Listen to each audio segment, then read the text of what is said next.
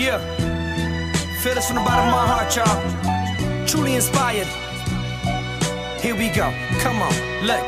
Yo. Yo, homie, I was taught by a Chicago teacher, Chicago teacher, Chicago teacher. I learned to read and write from a Chicago teacher, so I'm inspired by the fight from my Chicago teachers.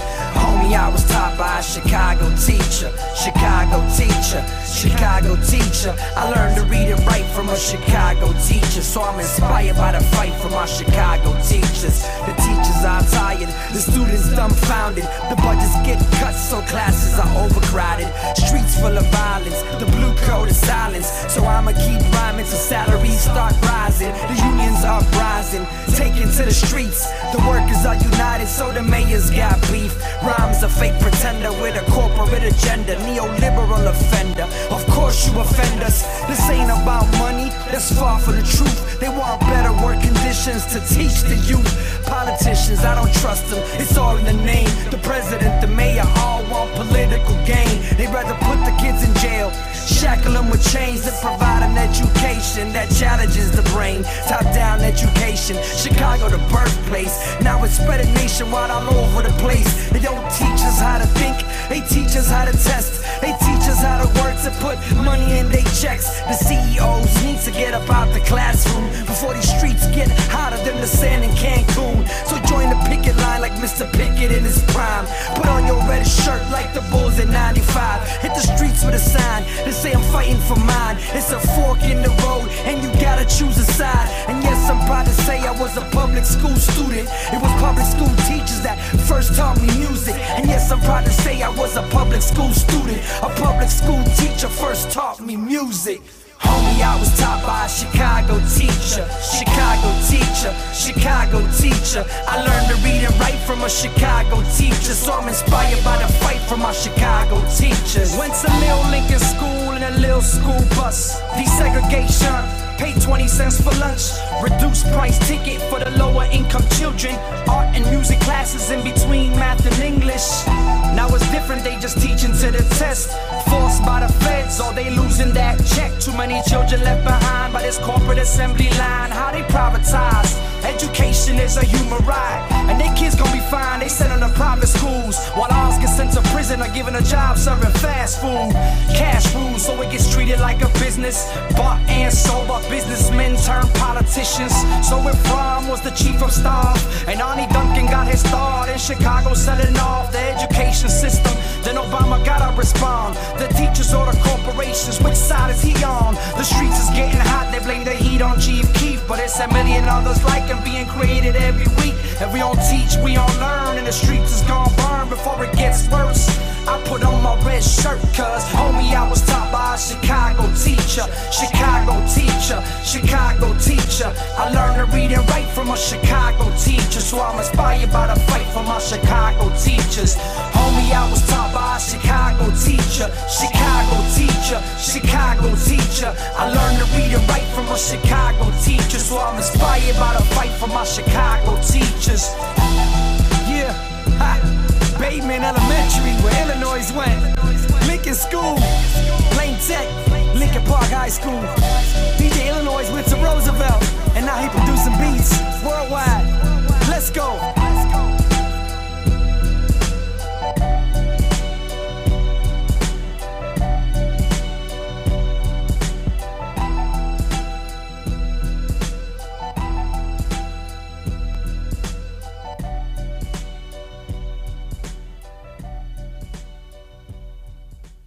Welcome back. You're listening to Indigo Radio, WVEW FM, um, Brattleboro's something community radio station. Um, also streaming online at www.wvew.org. Um, this is Indigo Radio, deepening understanding, making connections. We're on the air every Sunday on the community radio station, but we're also um, on iTunes, Apple iTunes podcast, and SoundCloud um, whenever you want to listen to us. Um, so don't be constricted by Sundays at noon. We are a group of educators seeking to learn through engaging with others in our community and throughout the world. And you can also find us on Facebook at Indigo Radio and on Instagram. Um, and on Twitter, we're, uh, we're Spark Teacher Education Institute. So the views and opinions expressed on this program are those of the host and guests and not the radio station. Um, my name is Nina Kunimoto and I am a doctoral student at the University of Massachusetts in Boston. And I'm actually interviewing one of my cohort mates, um, Artist C Street, who is a also a PhD student at UMass Boston. Um, and his area of focus is technology, but he is a um, math teacher. And uh, at the University of Massachusetts. He he teaches I think he teaches math, um, and he also teaches at a public school in Boston. Um, and he does um, what he, what is called transformational coaching, which he'll explain in the interview. Um, the music I just played was Rebel Diaz, Chicago teacher. Um, I always love playing Rebel Diaz because their music is so relevant, um, and also here we've invited them here to brattleboro vermont to perform and to give a workshop on the history of hip hop um, and we've invited them via, via zoom during the pandemic um, to do you know a workshop on um, hip hop and activism um, for the youth here so i always love playing their music and and promoting their work um, so without further ado, I want to just jump into um, the interview with artist C Street. Uh, he'll be talking today about um, mathematics. Um, he talks about his own history with math, um, his own history of you know growing up in underfunded schools in uh, in a predominantly Black American uh, school and he also talks about teaching um, students of color um, and how to integrate uh, pedagogy and content um, that is that's social justice oriented. My name is Artist C Street, born and raised in Fort Lauderdale, Florida, um, and uh, and as an educator by um, heart, you know, really an educator by birth um, every every walks and part of my life I've seemed like I've been involved in, in education. Um, you know, from supporting my my aunt with setting up her classroom to uh, you know tutoring my cousins and and you know relatives with math and science. Um, mm. So I've always been um, you know in education. Even when I did a spell in the high tech industry for about 14 years, I was always volunteering you know, at in, in school systems. Um, and so a transition to education was um, really not a, uh, you know, some people want to call it a career change for me. It really wasn't a career change. It was like getting back to my original purpose. yeah. uh, you know, being being an educator. So, so I worked at, um, you know, and I, and as I transitioned to education, it was all through Boston Public Schools. So came out of Boston Boston teacher residency program um, right into Boston public school um, system. So, and but you, I'm just curious. Just you went to school like your for your high school and elementary was in Florida. That's correct. My from uh, elementary to high school was all Fort Lauderdale, Florida, so Broward County School District, and then uh, my my college and university work was Florida State University for undergrad. For actually, I started as a math major, a math education major, and then I changed it to engineering because I'm like, you got to take the same amount of math, so I'm always go to engineering and chase the money. oh gosh, that's what I did. Right. Fourteen years, yes. so, so it sounds like you have been interested in math since the beginning. Like, can you like describe or explain like how your interest in math was piqued? Yeah, it was an interest in, in math and engineering. It was kind of, I think it was a, a two-folder, you know. Um, when I was a, a little kid, when I was a little kid, my, my mom bought me two gifts for, um, you know, the Christmas holiday. And those two gifts was a, a remote control, radio controlled car and a train set. And um, I was so intrigued uh, by those two toys, if you will, that it just, you know, I wanted to know more about, you know, how they worked and Mm-hmm. what was behind, you know, them working. So it just it sparked off um, a curiosity uh, uh, from there, and and so that that kind of led, you know, specifically led me into the you know the STEM, you know, arena. I wouldn't know it as STEM back then, but that's, that's pretty much you know how, how I got started. And so from there, it led to you know VCRs, it led to radios, you know, opening them up, tearing them apart. People thought I can fix them, and I really couldn't. just Right, right. what was inside, you know, the televisions and and a track tape deck. I don't know if you remember those. I do remember those. uh, it just shows our age. indeed. So, uh, so that that kind of sparked my interest. And the next vivid memory I have was a Texas Instrument calculator, an LED. You Oh. know, those Texas Instrument calculators that have the LED display, the Yeah. LED display. I, so for some reason, I have a vivid memory of those calculators from my middle school, and that's about the only thing outside of a, a middle school dance that I remember in middle school Oh boy. is that is that calculator, and um, and using that calculator, and and, and I went to a predominantly black middle school. I went to a predominantly black elementary school up until like the beginning of third grade, and then I went to a very uh, diverse um, elementary school from third to fifth grade, and then high school it was maj- majority black as well. You know, so I went to majority black high school, and I say that only to say that you know, in my middle and high school we didn't have all the latest equipment other schools probably had at that time, right? Right, right, right. a couple of stuff that I was able to be involved in. One, the TI calculator. The other, when I got into the high school, it was an Apple um, basic Apple computer. We had like one Apple computer with a math teacher, uh, Mr. Lee. I still remember his name today. And he, he allowed me to program, you know, doing some basic computer language on that computer. So instead of doing the regular geometry stuff that everybody else was doing, you know, I was uh, programming uh, my first uh, code on the computer. My, my first program was to calculate, average out the student grades in his class. So, But let me just backtrack just a little bit, you know, in case the listeners um, might have missed it. You said, you know, I just want to context- contextualize what you said. And you said that, you know, I went for middle school and um, high school that you went to predominantly a black school. And you also linked that with sort of the lack of resources that other schools might not have.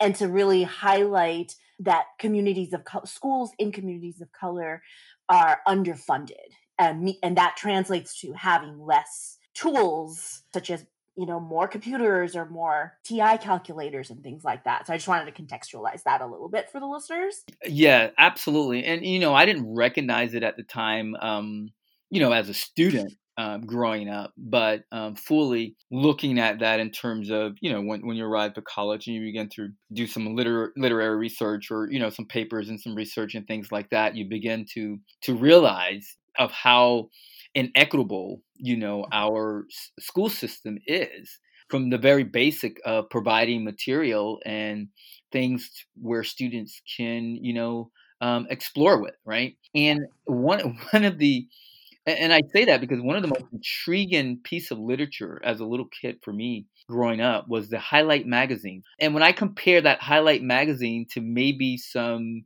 you know, literature that, you know, I used in my my first elementary school, I can't say I can compare anything that was memorable, right? That would capture my imagination or that would allow me to uh, be a cognitive thinking thinker. You know, nothing Mm. comes to mind you know, um, doing that. And I wonder if it was, and, and that highlight magazine was something uh, my mom just did. I mean, a door salesman came to our door and she just, you know, I, she just bought it. And and Mhm. my mom was not in education, you know, um, she did not finish high school, and um, so that was impressive, you know, even you know at that moment that she she thought that that could have been a that that would be a piece that I would be interested in or that would help me in my schooling and and she didn't realize probably at the time of, of that single purchase of what mm. that did to my curiosity and to my and to my learning journey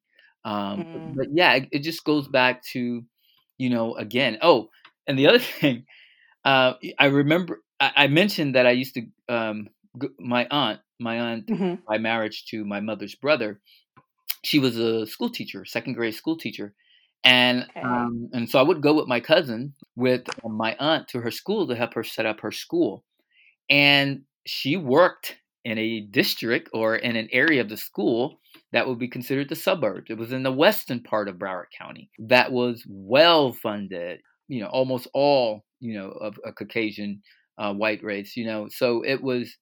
Um, so when I walked in that building, it looked different. It felt different. It smelled different. And right. the amount of material that they had to use to hang up on the walls, to use mm-hmm. in terms of books they had around the rooms, in term, you know, it was it was different from what I had at, at my school. And, and and when I reflected on that when I was older, um, I recognized that big difference. When I was um, still training as a student teacher, the program had me watch um, Jonathan Kozol's Savage Inequalities. Hmm. And it just, it just like, it's exactly like that, you know, where it's this high tech school in the suburbs with all the resources that it could possibly want. And then there were the, you know, underfunded schools, obviously in communities of color. And so, yeah, that um, just reminds me of that.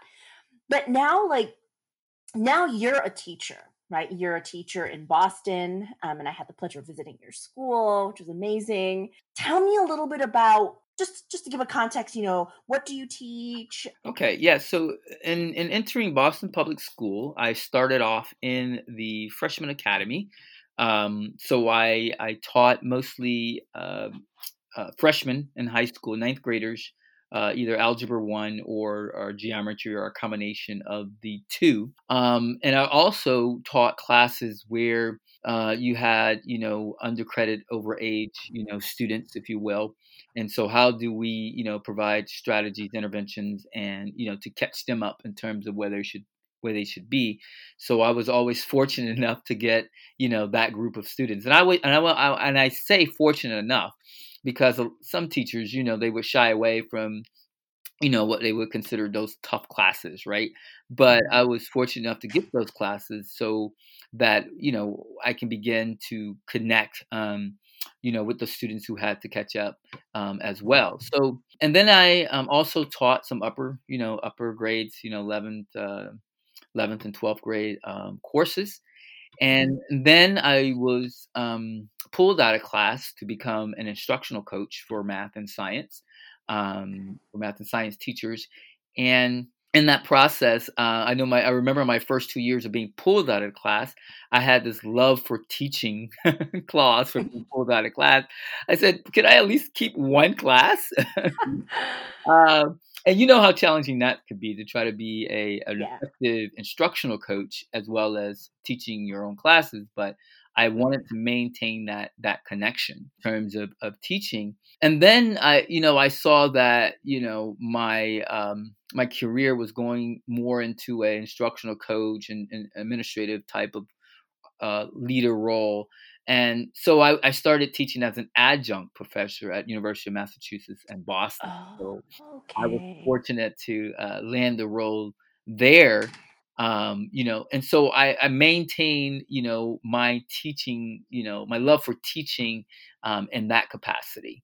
Um, mm-hmm. So currently, I am what the district is calling a transformational coach um, at my school and it is a role that would um, coach teachers and help teachers and, and supporting staff of how do we unpack the racist and bias undertones and and that are in our curriculum that are in our instructional um, so how, how can we provide an unbiased unracist curriculum and um, instructional and experience for our students and hmm. so we're really um, uh, the district is really focusing on that this year, and I'm I'm you know again I am and pleased to be in in that role um, today. So Yeah. Still in the classroom. I still observe. I still uh, assist with uh, doing lesson plans and, and unit planning with teachers. Um, and I still uh, I'm still in a position where I can also support um, students. And by the way, I created a STEM club.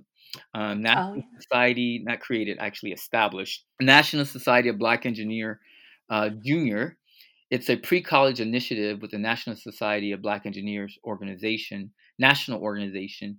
Um, I started that organization at the Burke um, at, at my school um, about what ten years ago, and Mhm. uh, we're still going. Uh, we're still going. You know, strong. Um, it- you know, it takes on a different feel every year with a different generation of students, but different class of students. But it, it is. Um, it's definitely still going on. So my connection with students and what they're doing in, in the classroom are also from that perspective as well. Give a little insight into what uh, the your work as a transformational coach looks like. like I'm, I'm supposing like math content, and I wonder also if possibly math pedagogy as well, um, unpacking um, the white supremacy and the and the racism that's embedded within it. So if you could talk a little bit about that, I think that might help Yeah. teachers. Yeah, absolutely. And and and, and we as a district and you know the transformational coach in, in the schools are, are really you know still in the beginning stages of all of this. But so so how it looks like number, number one, we definitely have to have a series of professional uh, development. So there is a there is a common language a- around the why, the purpose, and the expectation, right? W- you know, why are we doing this? Well, we're doing this because we want to dismantle, you know, those uh, dehumanizing, you know, oppressive language and um, curriculum that we that we've been using, you know, um, for for this period of time, right? and and how are we gonna how are we gonna do that right what what is the purpose and how are we going to do that well we have to first consider the culture identities of our students that we're serving right and so it goes back to you know uh, uh, being culturally responsive teaching from you know dr bill Mhm. and dr gay you know Yeah. some of, some of that uh, theoretical approach so so looking at why you know the purpose of, of of of why we're why we're why we're doing that and then what is the expectation well the expectation is that we're going to transform what we have considered to be normal right? We we've considered the normal the normality as let's produce let's use curriculum let's use instruction that that does not dismantle the opportunity gap all right? We, we want to call it the achievement gap but you know i prefer the term opportunity gap.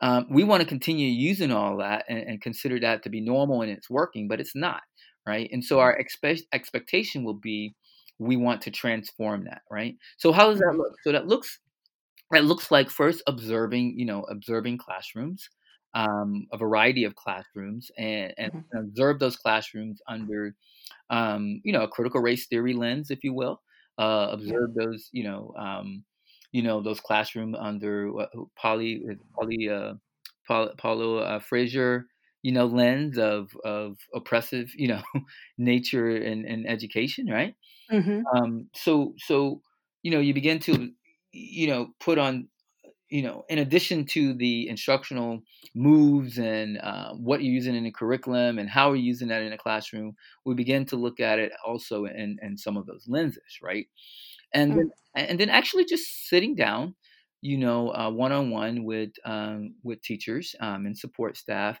and you know just unpacking and detecting uh, some of those biases through the through the curriculum, right? And and Mhm. detect them. We use in in the BPS, and I and I have to give you know my props to BPS and and and their their Office of Opportunity Gap and and the material that they developed for us to begin and, and start this work. You know, as a foundation for this work. Um, we do it on the lens of what we call the uh, seven forms of biases. You know, so Mhm. We look at we look at it in, in terms of, of of those lenses. So we look at that and we begin to um, identify areas where um, maybe the curriculum, you know, have some stereotypes in it. You know, how do we Mm. how do we identify those? Number one, but more specifically, how do we use them in terms of our instructional approach with our students so I, our students can recognize the stereotypes right um, mm-hmm you know, uh, of of the biases and and and things and things of that nature. Um, and so we began we began to to look at you know from from these from these lenses as I mentioned before. And then once we do that, we we challenge each other. You know, we challenge myself and and the coach is like, how can we modify? You know, how can we modify our curriculum or our how can we modify our instructional approach that um, call these things out I mean, mm-hmm. let's just let's just call them out, right? So how do we modify it to call them out, and then how do we address them?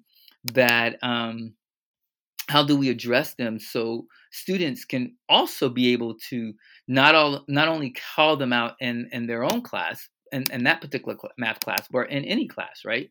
Um, mm-hmm. Whether it's ELA, whether it's history, right? So we look at things of you know what we call in, in, invisibility mm-hmm. don't see make a last impression right and so which means that most of our materia always omit traditionally mar- marginalized or underrepresented communities black and brown communities right mm-hmm. or it's a side note it's, it's some and some of the cur- curriculum has improved over the time but still you know the majority curriculum that we use is still have you know black and brown um, communities as a side note or indigenous people as a mm. side note right and then it also paint these rosy pictures. You know, I can think of a lot of history books that paint slavery, our period of slavery, as it was something great, right? It, like it helped the economy, and black people enjoyed being slaves because they, you know, they did these things, right? So they painted these rosy picture, you know, of of slavery, or they paint rosy pictures of founding of, of America, right? It wasn't mm-hmm. rosy you know, founding, you know, uh, this country in which I'm a citizen of, right? It, it wasn't rosy. It was mm-hmm. blood. It was, you know, a, a lot of things happen um, and, and, and just the matter, you know, and, and founding this country, right? And so, how do we take all of that and how do we recognize all of that in our curriculum and be able to connect those things with the black and brown students in front of us? How mm-hmm. do we create those um, you know, lack of a better word, tough conversations, those tough dialogues, or those tough classroom discourse that mm-hmm. students will will um, begin to uh, connect themselves in what they're learning and begin to have it begin to connect them with that learning in, in a more cognitive and a more you know critical thinking you know uh, perspective right and, and you know me, I'm a, I'm a technologist, and I yes, love, and I love technology, and it is it is funny because we have you know awesome technology in front of us that that students can use as a tool. Welcome back. You're listening to Indigo Radio, and um, we've been interviewing artist C Street, who is a transformational coach and a math coach and a math teacher um, in the Boston Public Schools. And um, he's been talking about his experiences of teaching in a school that is predominantly um, students of color. And um, in this next segment, he'll be talking about um, about teaching uh, math and how to integrate social justice into uh, mathematics teaching. And and one of the things I've learned, um, you know, again, from from my perspective as a ninth grade, you know, math teacher. Uh, mm-hmm. and, I, and and high school and ninth grade is is like my passion, is my heart. Um, mm. uh, because it's it's it's an it's an age where you know you're you know they're they're still uh, you know finding themselves as a young adult, yeah. so to speak. You know what I mean?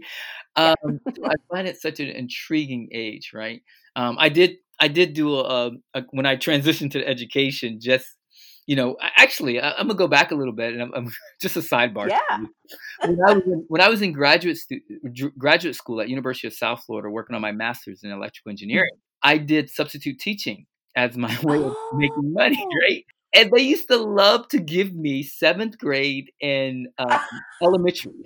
you know, oh grade. no, yeah, that's what I said too. Oh no, you know, where you have your grade school, bless those teachers. You know, where the teachers, where the students just come by you and just sneeze right in front of your face. so bless those teachers. Um, and then you have the middle schools where you can you can determine their moods based on the time of the day right? They're very they're very sluggish in the morning.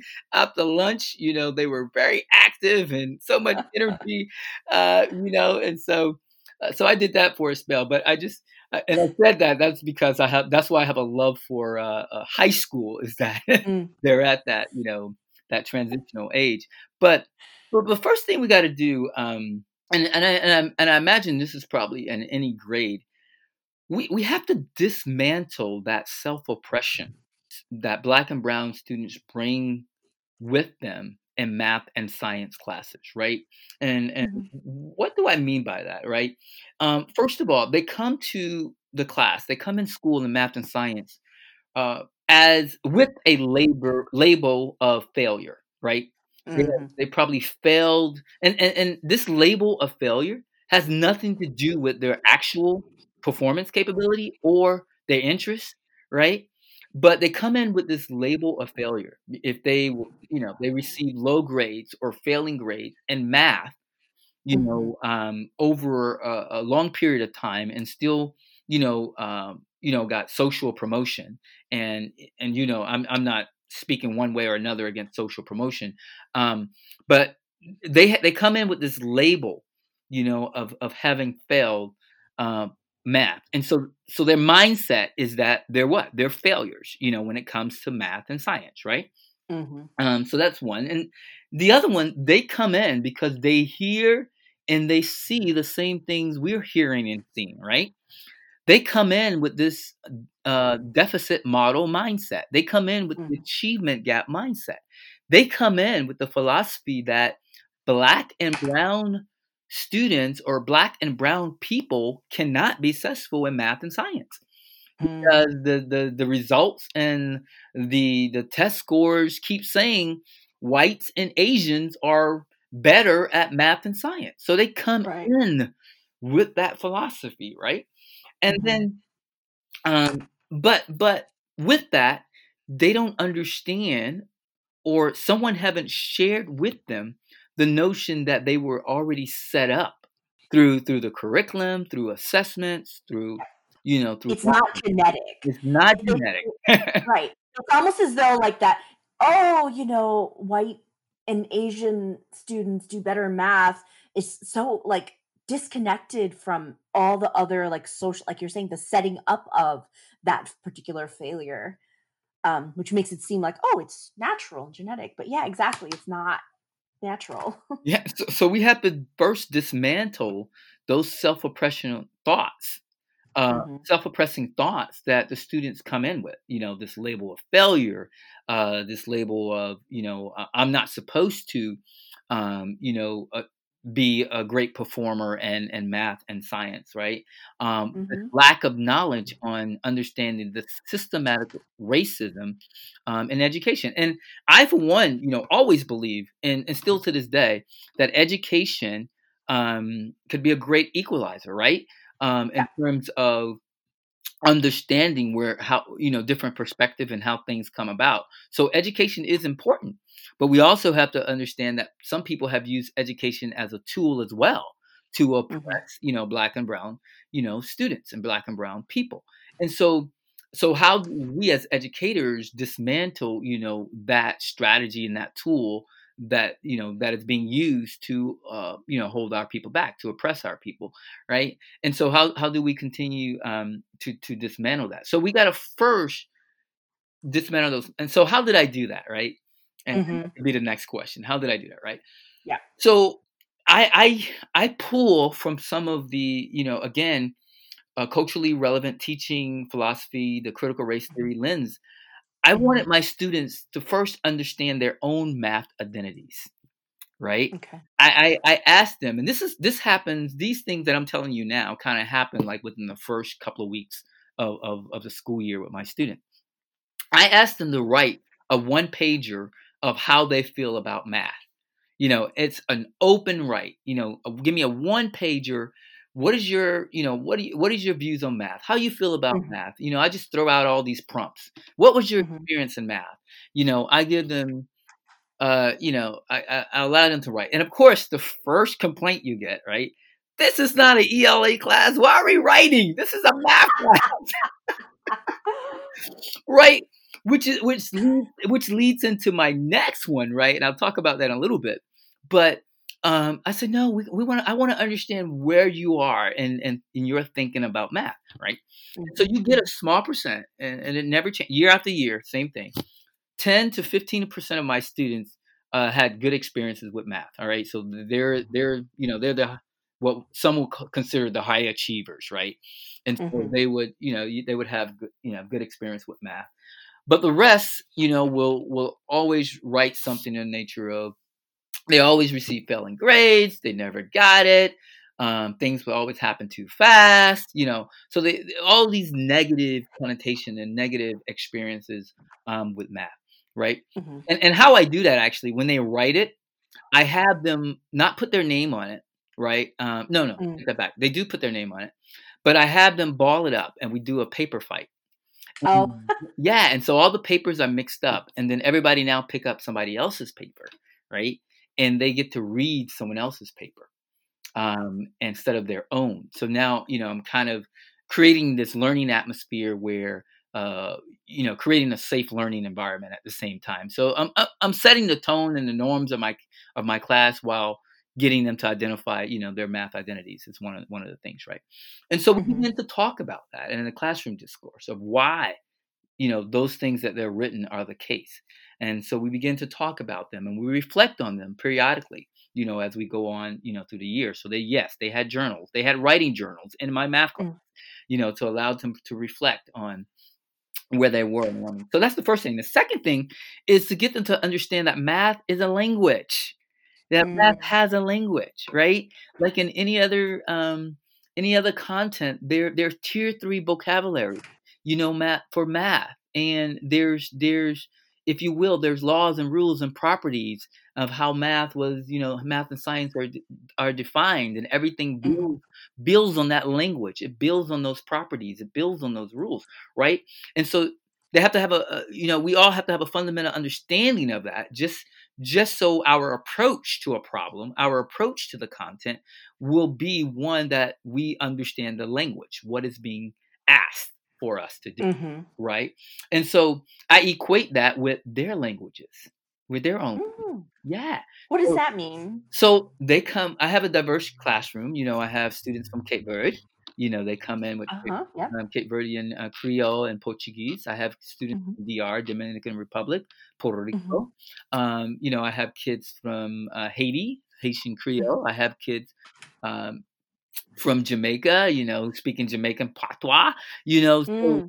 uh, then we we've seen a uh, increased number of students from Brazil, um, Mm. you know, in our schools, and we've seen an increased number of students from Nigeria, you know, who's Mhm. speaking some Nigerian languages, and so we kind of in- equate that with just like you, just like all of you come from different places and you have different languages. If I Mhm. start, if you started speaking your language, how many students in this class would understand that if you do not teach them you know the basics of your language so they can understand what Mm. you're saying right? And so we begin to do some of that you know teaching everybody how to say hello in their language or oh that's great in that Oh. language. And so now we learn about you know how do we write um, math? How what does it mean to say less than? How do you write that in an algebraic expression?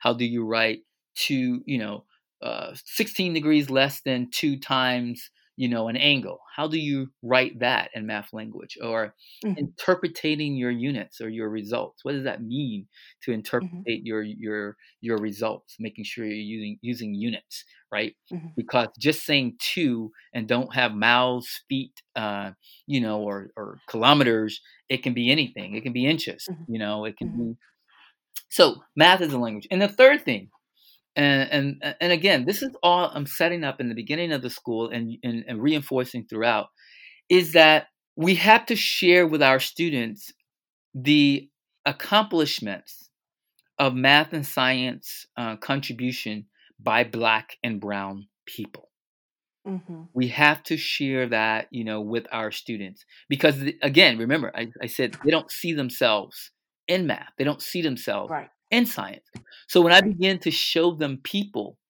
who have done some great things both from a modern day perspective and a historical perspective who've mm-hmm. done some great things around math and science then it becomes like oh okay you know if i mm-hmm. share with if i share with them people like mark dean dr mark dean who has one of the original ibm patents you know in the hmm. personal computer or if i share with them you know folks like dr uh, Guy Bluford or Dr. Mae Jemison, who's in the NASA, you know, space program, you know, uh, being the first in space, right? Black female being the first black mm-hmm. female in space. Or if I share with them people like Nicole Lyons, the first black female in NASCAR, right? Mm-hmm. Compete in NASCAR, or or and I also got to switch it up outside of math and science. Remember, I got to meet students where they are, so I got yeah, yeah. I got to talk about the first and like maybe in sports or in, in oh right in cooking or maybe you know things like that. I have to talk about mm-hmm. first, like like maybe a Clifford uh, uh, uh, Sifford and and and the professional who received the first professional uh, PGA golf card. But Bill Spiller, who was the first who qualified to be in the PGA, but they wouldn't let him play because they had a Caucasian only clause in the Constitution, right? Wow. In the PGA, um, you know, uh, so mm-hmm. so, uh, and I began to introduce these people um, in my class, and I hang their pictures around my classroom, so it's constantly mm-hmm. there in front of them, right? Yeah. These are modern time people. And then I talk about historical perspective. You know, the easiest ones is like to talk about the the Egyptians with the Egyptian pyramids, right? And right. the Sphinx, things mm-hmm. that are still standing to this mm-hmm. day.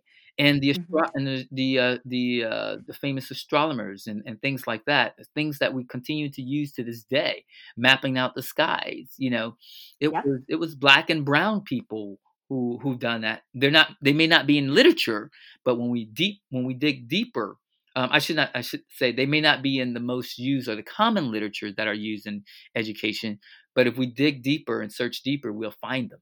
And so yeah. And and you know, I can't I can't name and I don't know all of them, but we begin to explore this together you know mm-hmm. uh, and they begin to to and it's actually an assignment i give them we have a research project on wow.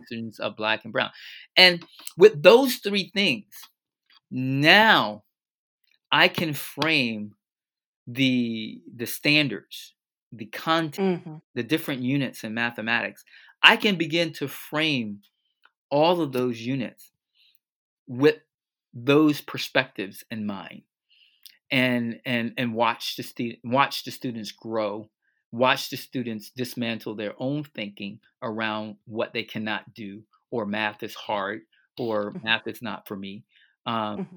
and begin to take them on, in places where they see other uh, engineers right I, I, remember taking a trip with a, a group of students from my uh, NSBE as i mentioned before they have these annual conferences and i remember taking one of my um, uh, uh, charter members of NSBE from the school, and I took him to this convention, and uh, he was in awe.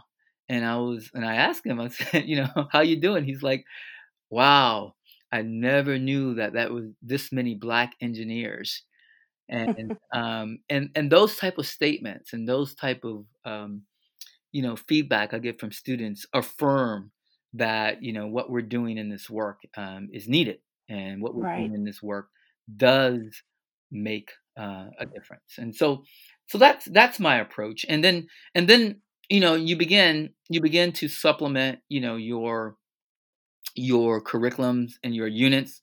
Um, you know, for example, um, I used to uh, I was starting an initiative with uh, Bob Moses from the Algebra Project.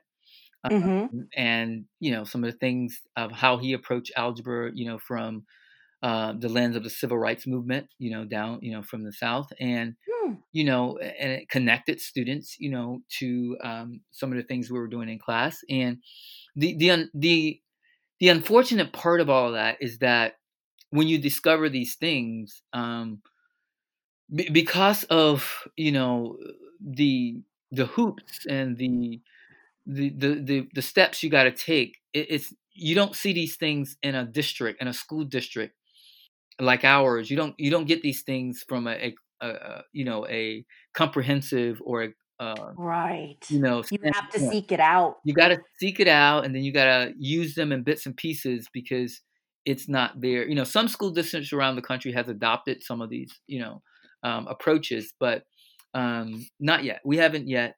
um, but there, there's promise, and and we're we're looking at many things. But and, and it's not a notion, you know, the, the excuse that you sometimes get is it's not it's not like you watering down anything, right? Matter of fact, Right. you're, you're kind of stepping it up.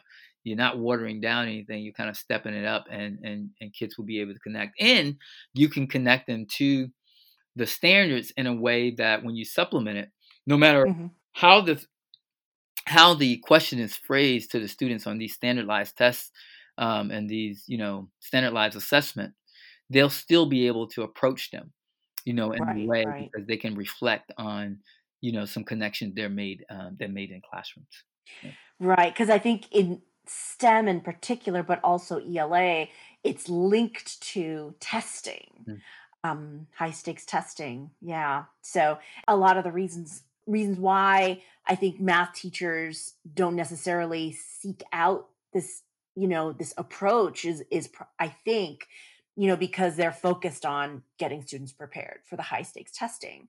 But I, I think it's so refreshing to hear your approach to math. Uh, it's sparked a memory for me when you when you mentioned standardized testing again um, one of the things I recognized, you know, uh, in, in these ninth grade class, and it, it was kind of prevalent around, you know, other uh, the classes as well. And you wonder why, uh, you know, a lot of students didn't didn't fan well. Is instead of approaching like open response questions and Mhm. short answer questions with just answering them starting out with what they know.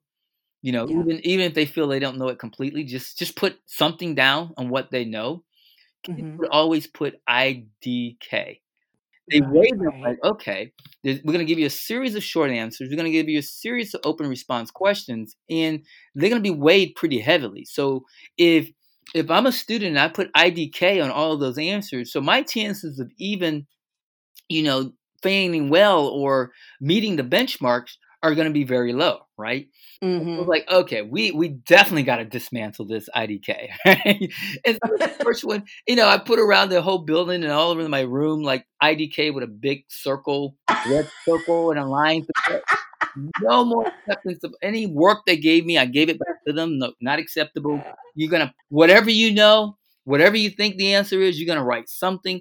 But it was just building on that, right? It was just building Right. on taking away that IDK uh, philosophy and just start from what you know, right? Start from what Right. you know, and um, and so when we again, that goes back to you know math as a language. That goes back to having confidence in your own identity and who you are, because you do know something, right? You do bring something to the table, right? You Mhm. may not Mhm. believe it's related because of the way they phrase the question, but you do bring something to the table. And so Right. put put what you bring to the table and and see where it tells you. And and what we found, what the students found, that as they start writing, they're now things now become come return to their memory, right? Things return to them in terms of Mm. what they did in class and and problems we worked out. So they begin to remember some things um, that they did as they began to write. So we also have to understand that um, students learn in different ways, right? Um, Yeah. even within you know, and and our and our people and black and brown students, even within that that group, they're going to learn in different ways. So you got your analytical, you know, folks. You you have your um, uh, artist, uh, you know, uh, uh, artistic approach. You have you know, uh, in terms of, of words, you know, the literary approach, you know. So people, you know, understand and hands on, you know, you have your kinetics, you know, yeah, yeah. sound, you know, so so people learn in different ways, right? Uh, as a matter of fact, if you, uh, you know, if we travel in different regions of the world, you would see that they teach math in different ways, right? If you go um, you know, to you know some countries in, in in Africa, or if you go to Japan or China, um, are approach Mhm. to mathematics, right? You know this, right? Um, Yeah. some of your heritage and and their their approach to to mathematics is a different way, and so that's the same as in in our classroom. And so when we as a teacher, okay, um, we as teachers, as educators, so it's targeted at all of us. We have to Mhm. recognize that when we present material, that we have to present it from different perspectives, right? And Mhm. that is another way of of of unpacking biases and and um and systematic racism, right? Because Right. most of the perspective is from a European, you know, Mm, white European perspective, right? Yeah. at the way they write the textbook, the way they approach problems, the way they approach new concepts, Mm, it's all mhm. from that perspective, right? Yeah. And so if I'm one that is not really, you know, that perspective, you know, doesn't really move me, you know, as fast as maybe another uh, perspective, I may grasp the material a little slower, right? Than than everyone else, Right. right? It may take me a little bit more time. But if I was an educator and if I, you know, I took a unit like maybe systems of linear equations, right? and I did different perspectives of that, right? And I did that in, in group assignments, right? And Hmm. group discussions. So um, I introduced linear system of uh, systems of linear equation, how to solve them, in small groups. Like I would develop small groups, and they would have to approach, you know, these these groups in different ways. One was an almost like an analytical group. It was all, you know, algebraic expressions and things like that. One was actually application problems, you know, because if you look at most textbooks, they want to give you all the theory first, then you got all this drill and kill practice, and then they want to give you the application problems. But when they test Mm, you, they mostly test you on either speed of drill and kill or uh, some application problem that's throw in a different twist, right? mhm, throw in a mhm, different right. thinking um, that you have to you have to think about you know from a real world standpoint they will throw that in all right but did we train our students to think that way from the very beginning right if we if we use just one approach and Mhm. and so now you know of course peers love to hear from their own peers right so the, Right. the more student voice you have you know the more they're you know they're just they're sitting there like glued to you know the speaker right and so right. I even approach, you know, uh, uh, some lessons in, in that way in different perspectives, and I and I try Hmm. to do that in more and more units because of like again the different uh, different ways that that we learn, and um, we- Right. we all do not learn the same way, right? Welcome back. You're listening to Indigo Radio on 107.7 FM, Brattleboro Community Radio Station. Um, you've been listening to an interview I did with Artist C Street, who is an um, PhD student at University of Massachusetts Boston. He's my cohort mate, and um, he also teaches math um, at the University of Massachusetts at Boston and also um, at public school. Um, and he's also transformational coach where he works with um, teachers uh, to work to undo the white supremacy and the racism within the curriculum. Um, and so um, this is part one of a two series uh, of looking at how to integrate mathematics and social justice. So next week, actually next week, um, in in reaction in reaction to um, Veterans Day, um, we're going to be playing an interview with um, the with Patrick um, O'Neill, who is uh, going to prison for I think 14 months. Um, I interviewed him um, about him and uh, his group, the um, Kings Bay um, Seven, the Plowshares. So um, they are uh, they come in the lineage of Daniel and Philip Berrigan, who um, were anti-war activists, where they were Catholic priests and anti-war activists in the 1960s. They were part of the um, I pronounce it wrong. I think it's called Canton, C A N T O N. I think um, the Canton Nine. I think it was.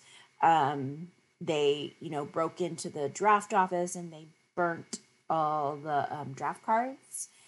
And um, after the war ended, Philip and Daniel Berrigan continued to be um, agitators, and they went and um, broke into uh, facilities that had nuclear weapons.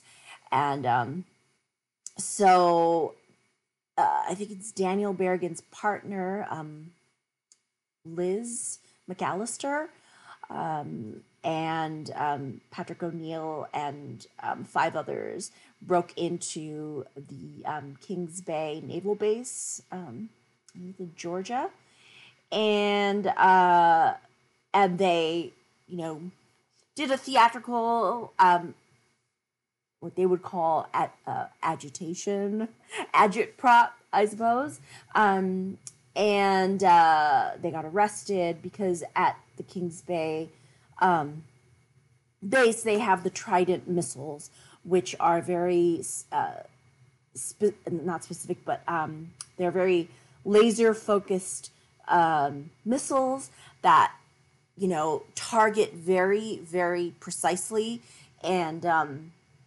which cuts down on the reaction time. But there are like a number of um, submarines. So again it's undetectable um, so Patrick O'Neill um, was gracious enough to interview me right before he has to go to prison. And um, it was a very good interview that talks about the history um, and also uh, his actions and his involvement and why he does it. Um, and he talks about also his children who are activists um, on the border in Tucson with no more deaths. And so it's a really good interview. Um, please stay tuned. It drops next Sunday, the 8th, for Veterans Day.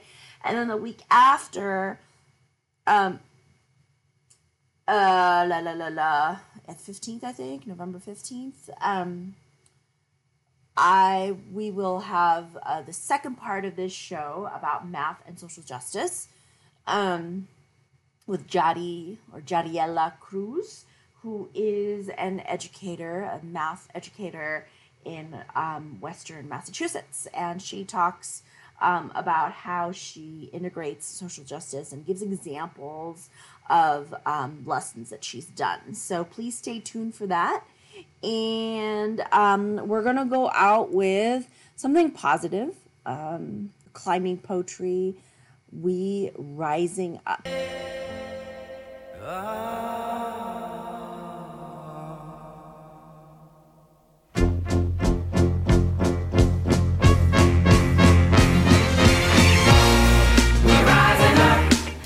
Black lives matter worldwide till the end of time. We rising up.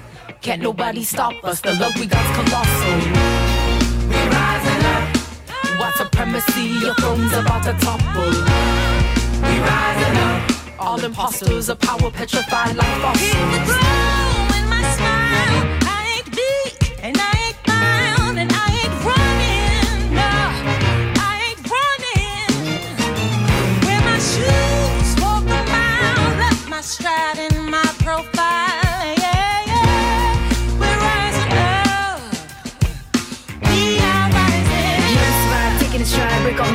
to contrive. We be alive no matter the gun. Nooses and whips, we be our son. Cops on repeat, inside the lie. We be the truth no matter the time. Yeah, we arrive, fist in the sky, shatter the virus. We be the ones. We be strong inside this fight no matter what. Don't be polite. Make this freedom look so bright. Running at the speed of light. The saints are on our side. Look at how we ride. We don't need your guns. We got people power and a plan with the divine. Para allá, tira pa' acá la historia en una lanza que nos quiere asesinar, pero la gente se resiste. Resistance is a natural response. How you gonna tell me that we ain't bound for freedom? Man, you can't trick us. We got eyes to see us. We be looking beautiful despite your amnesia. Against the contagious, trigger happy fever. Your violence needs a surgical procedure.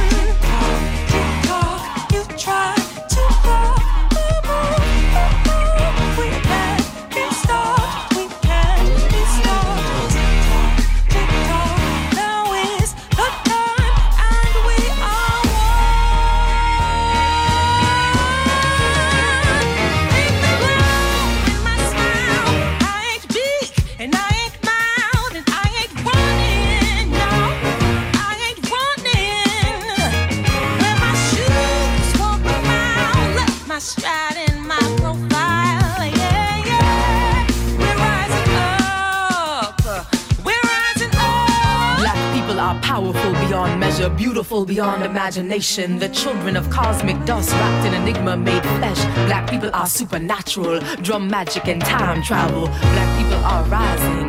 Black people are significant, magnificent, omnipresent, resilient, immeasurable, unstoppable, indispensable, brilliant. Black people are eternal, ancient ancestors of the entire planet. Black people are breathtaking, the creators of this nation, the cornerstone of liberation. Black people are genius. Black people are people on a mission to get free by any means necessary. Black people are my heart, my soul, my breath. Black people are the source. Black people are a gorgeous rebellion by a simple act